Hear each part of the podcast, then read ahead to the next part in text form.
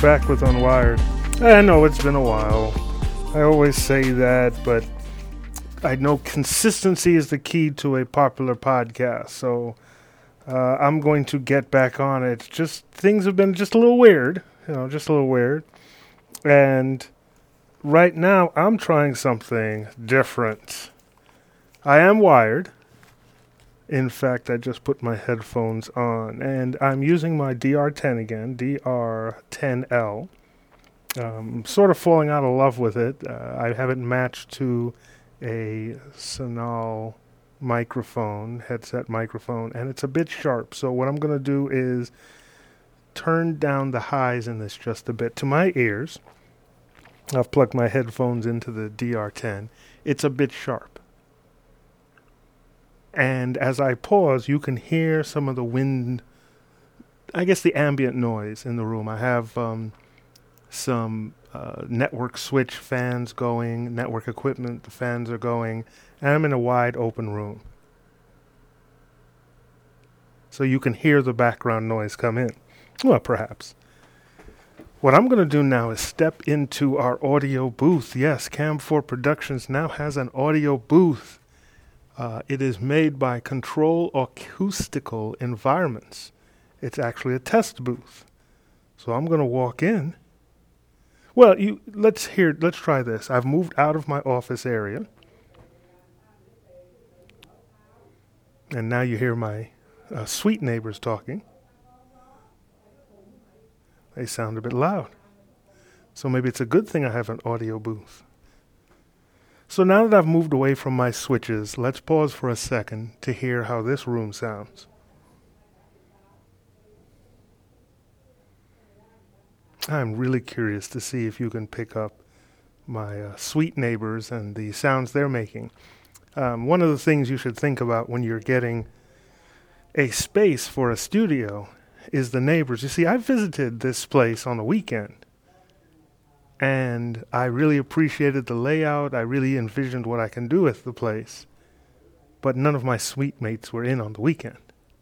So I didn't get a clear example of what the room sounds like. Now I'm making noise doing other things, so don't mind that. But as you can hear, this is the way the room sounds. So now I'm going to walk into this audio booth and continue to record.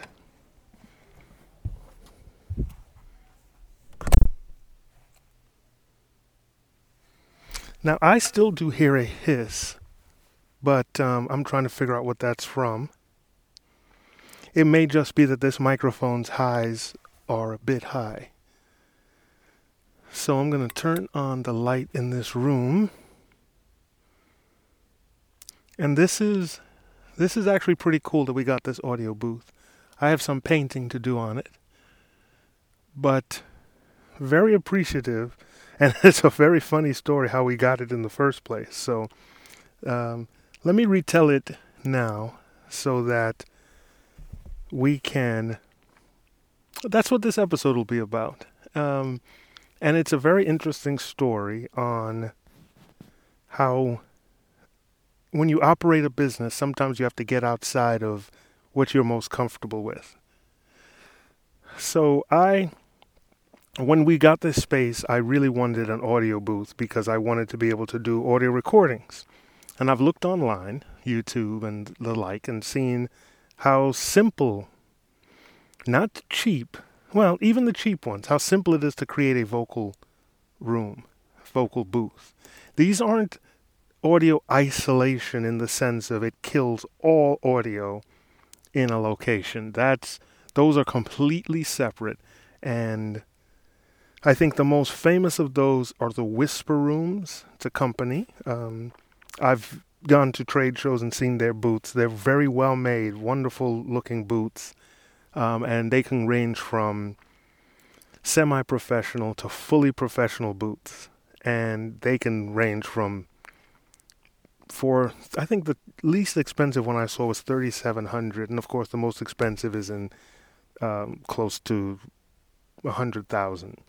These are you can do sound stages, um, but obviously we don't have the room for that. And I wasn't sure I could afford 3700 when I do the calculations about how many customers I would need. And since that isn't my primary business, 37 would be a huge investment. It would take quite a bit of time to recoup. So I wanted to start with something small. Now, what we did find is the people doing the PVC boots, the PVC um, pipes with the joints, and they have uh, diagrams on how to put it together and using uh, sound blankets. Now, many of these advertise a cost of around 50 to 150 dollars, but I don't think they take into account. If you look at the date these things were done, this is before um, the pandemic introduced um, supply chain issues, and all these prices have gone up. So you're looking now at closer to 200 to 250 to put these booths together. That's fine. They're still inexpensive, but they don't look professional. Let's be honest. If you're just recording things in your own home, fine. If you're going to invite clients to come in and they see PVC and um, uh, moving blankets, that's not going to work. So we wanted something a little higher scale. So I spoke to a friend of mine. He's an excellent carpenter. And we looked at some people who have done booths online. And what it is is um, plywood or, um, you know, thin pieces of wood uh, with two by fours connecting. There's a couple who did one in their garage. And I believe they spent close to a thousand dollars. So I said, let me be fair. They use rock wool in between the the rock wool insulation, the the sound dampening version. And I said, well, this that might work for me. Let me let me have a budget of twelve hundred and put it together. Now, at first he agreed, but then time was passing, time was passing, and he wasn't building it. On the day we needed it, or I should say two days before we needed it, he mentioned seeing something that someone had a sound booth about three and a half hours away. The sound booth weighs a thousand pounds. And he said we should go get it. The price was well below my um, well below my threshold. Well below twelve hundred dollars for the booth. But number one, it's three and a half hours away. I'm not keen on doing that you know, driving three and a half hours away. That's just not my style to go that far to pick up something. Because I have to factor in how much time it costs. I have to be away from making money to do this. Then he mentioned um, it's a thousand pounds. And even the people selling it said, eh, you should probably bring about four people. And there was only two of us. I'm like, and we have to go sight unseen. We don't have any idea about how to take it apart. But he pushed and pushed and pushed and cajoled and pushed and suggested. And I was like, well, let's just go to Home Depot, pick up the parts, and put it together. Uh, not really. And I'm upset. On internally, I'm upset. But I decide to go ahead. The person said, "Look, if we can come get it, uh, fine, and we can. They'll be available at four in the afternoon."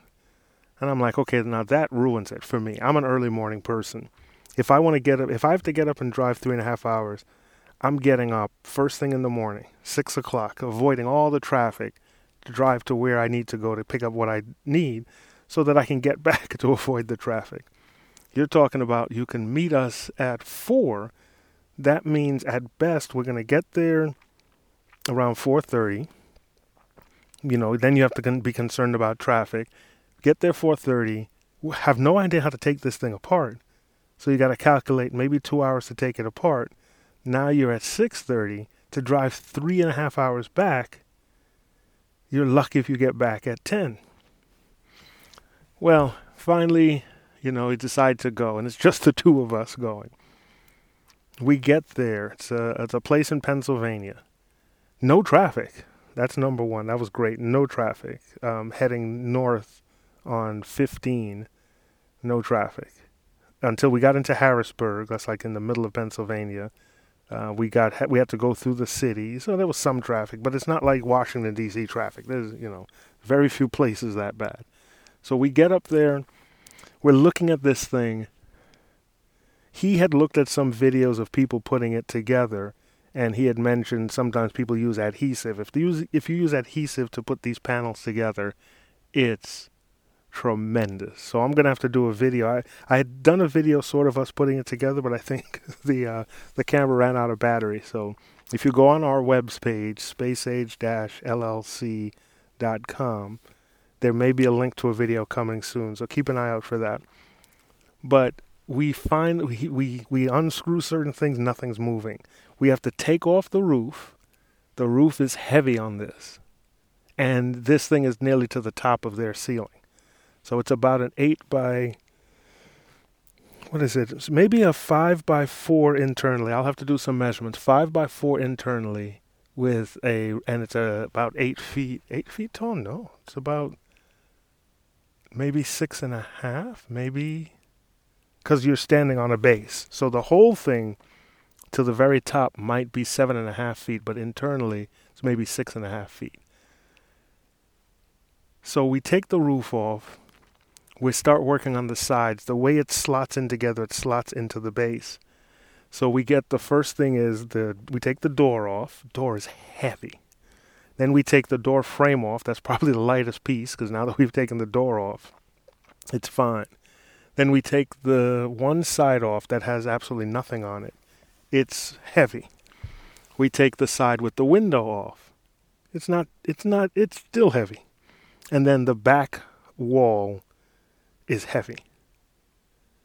So two of us and the gentleman who his wife runs the audiology um, facility, we're all taking this apart. Thank God it was on the first floor. If we had to go with an elevator and things like that, I don't think I could have done it. so we take all that off, and then the base, and the base is probably the heaviest piece of them all. So then we pile it all in the car. Uh, we got there about five o'clock because we had to stop for gas and something to eat. Pile all the stuff in the vehicle. It took us about 90 minutes to take everything apart and get it in the trailer. I'm I'm I'm going to skip a part of the story um, where uh, we went back and forth on a U-Haul. If we had to rent a truck, it would have doubled the price of the trip. Luckily, we got a trailer, which, you know, no mileage is attached to that. And we've piled half in the back of his truck, half in the trailer, drove back. Totally uneventful ride. But now we left there by about seven? Maybe, yeah, we left there by about seven. Had to travel the three and a half hours back. No traffic now. It's really late at night. Uh, no problems. And then we got into a discussion about it because he was very apologetic about not um, being able to build it like we had designed, but he thought this would be better. And at first, I thought he was worried about not, you know, having the acumen to build it properly. But he said, no, that wasn't the issue.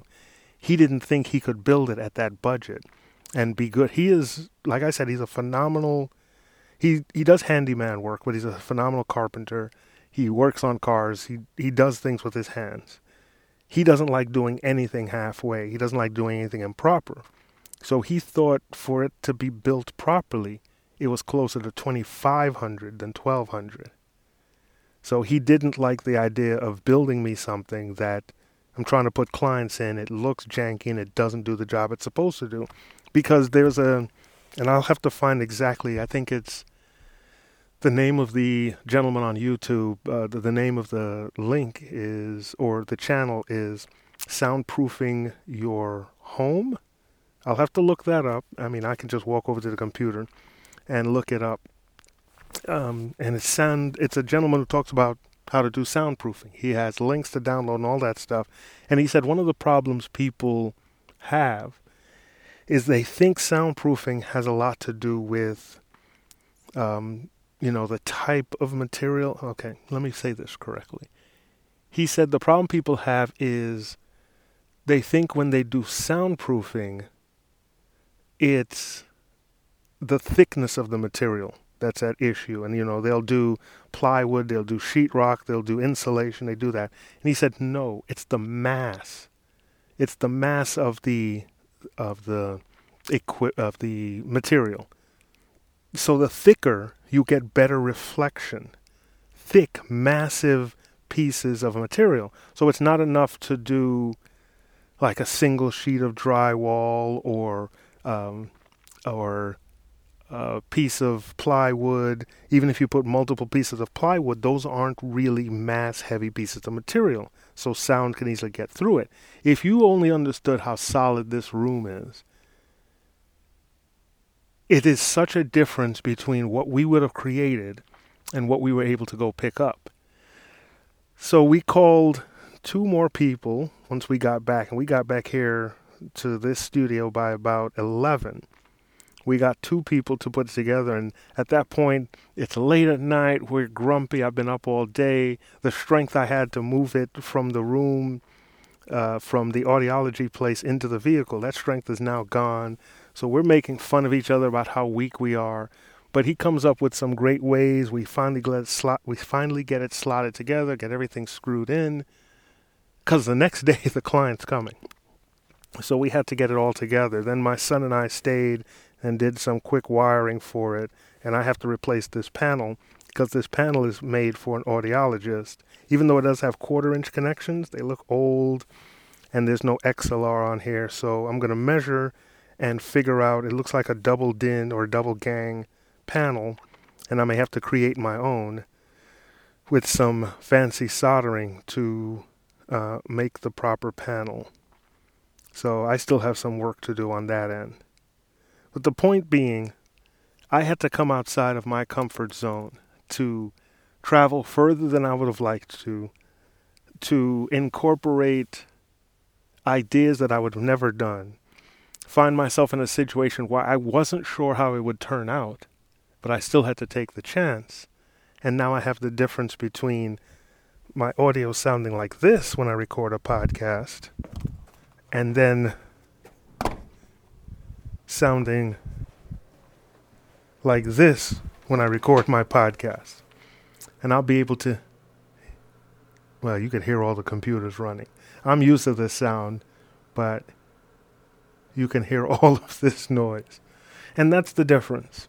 I got it for less. Now I had to put in more energy and effort.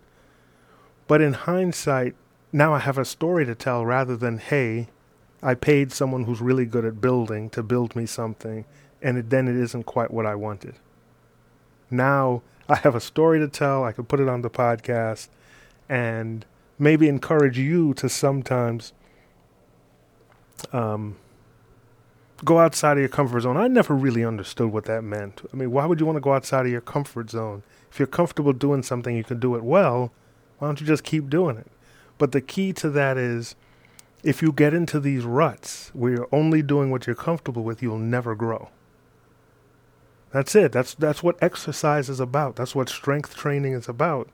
You stretch yourself within limits to your limit, and then that allows you to be able to do more, and especially to be able to grow as a person, grow as a technician, grow as. Sometimes you're going to have to um, incorporate technology you've never done before on a job. Sometimes you're going to have to, um, maybe you're used to doing music videos. Maybe you have to do a wedding one time to grow and to, to, to be able to have more of a resume. And that way you know, oh, this experience. And that doesn't mean you have to be perfect the first time you do it. That's not what learning is. Learning is struggling through something finding a solution and then growing from that and then struggling with the next thing. Um, that's why sometimes with people where everything comes easy, once you put them in a different situation, they completely fall apart because they don't know what struggle is. But I struggled to even contemplate doing this, and because of his pushing and then my willingness to give in, boom, we have an audio booth, and it's going to make a difference. So thank you for listening. I hope this encourages you to try something different within limits. We're not talking about just going straight from crawling to skydiving, uh, even though some people can do that. You know, think about what you'd like to accomplish, but what it's going to take to get there, and then push at it. Thank you for listening to Unwired. Check us out on spaceage-llc.com. Look out for that video. Um, I'm going to be sort of doing this again in video format. and then doing some testing with the audio booth. You've heard it. This is good because it's straight audio, but now we're going to do some video and seeing how it can work out. And if you ever need a video booth uh, and you're in the uh, central Maryland area, look us up. Thanks.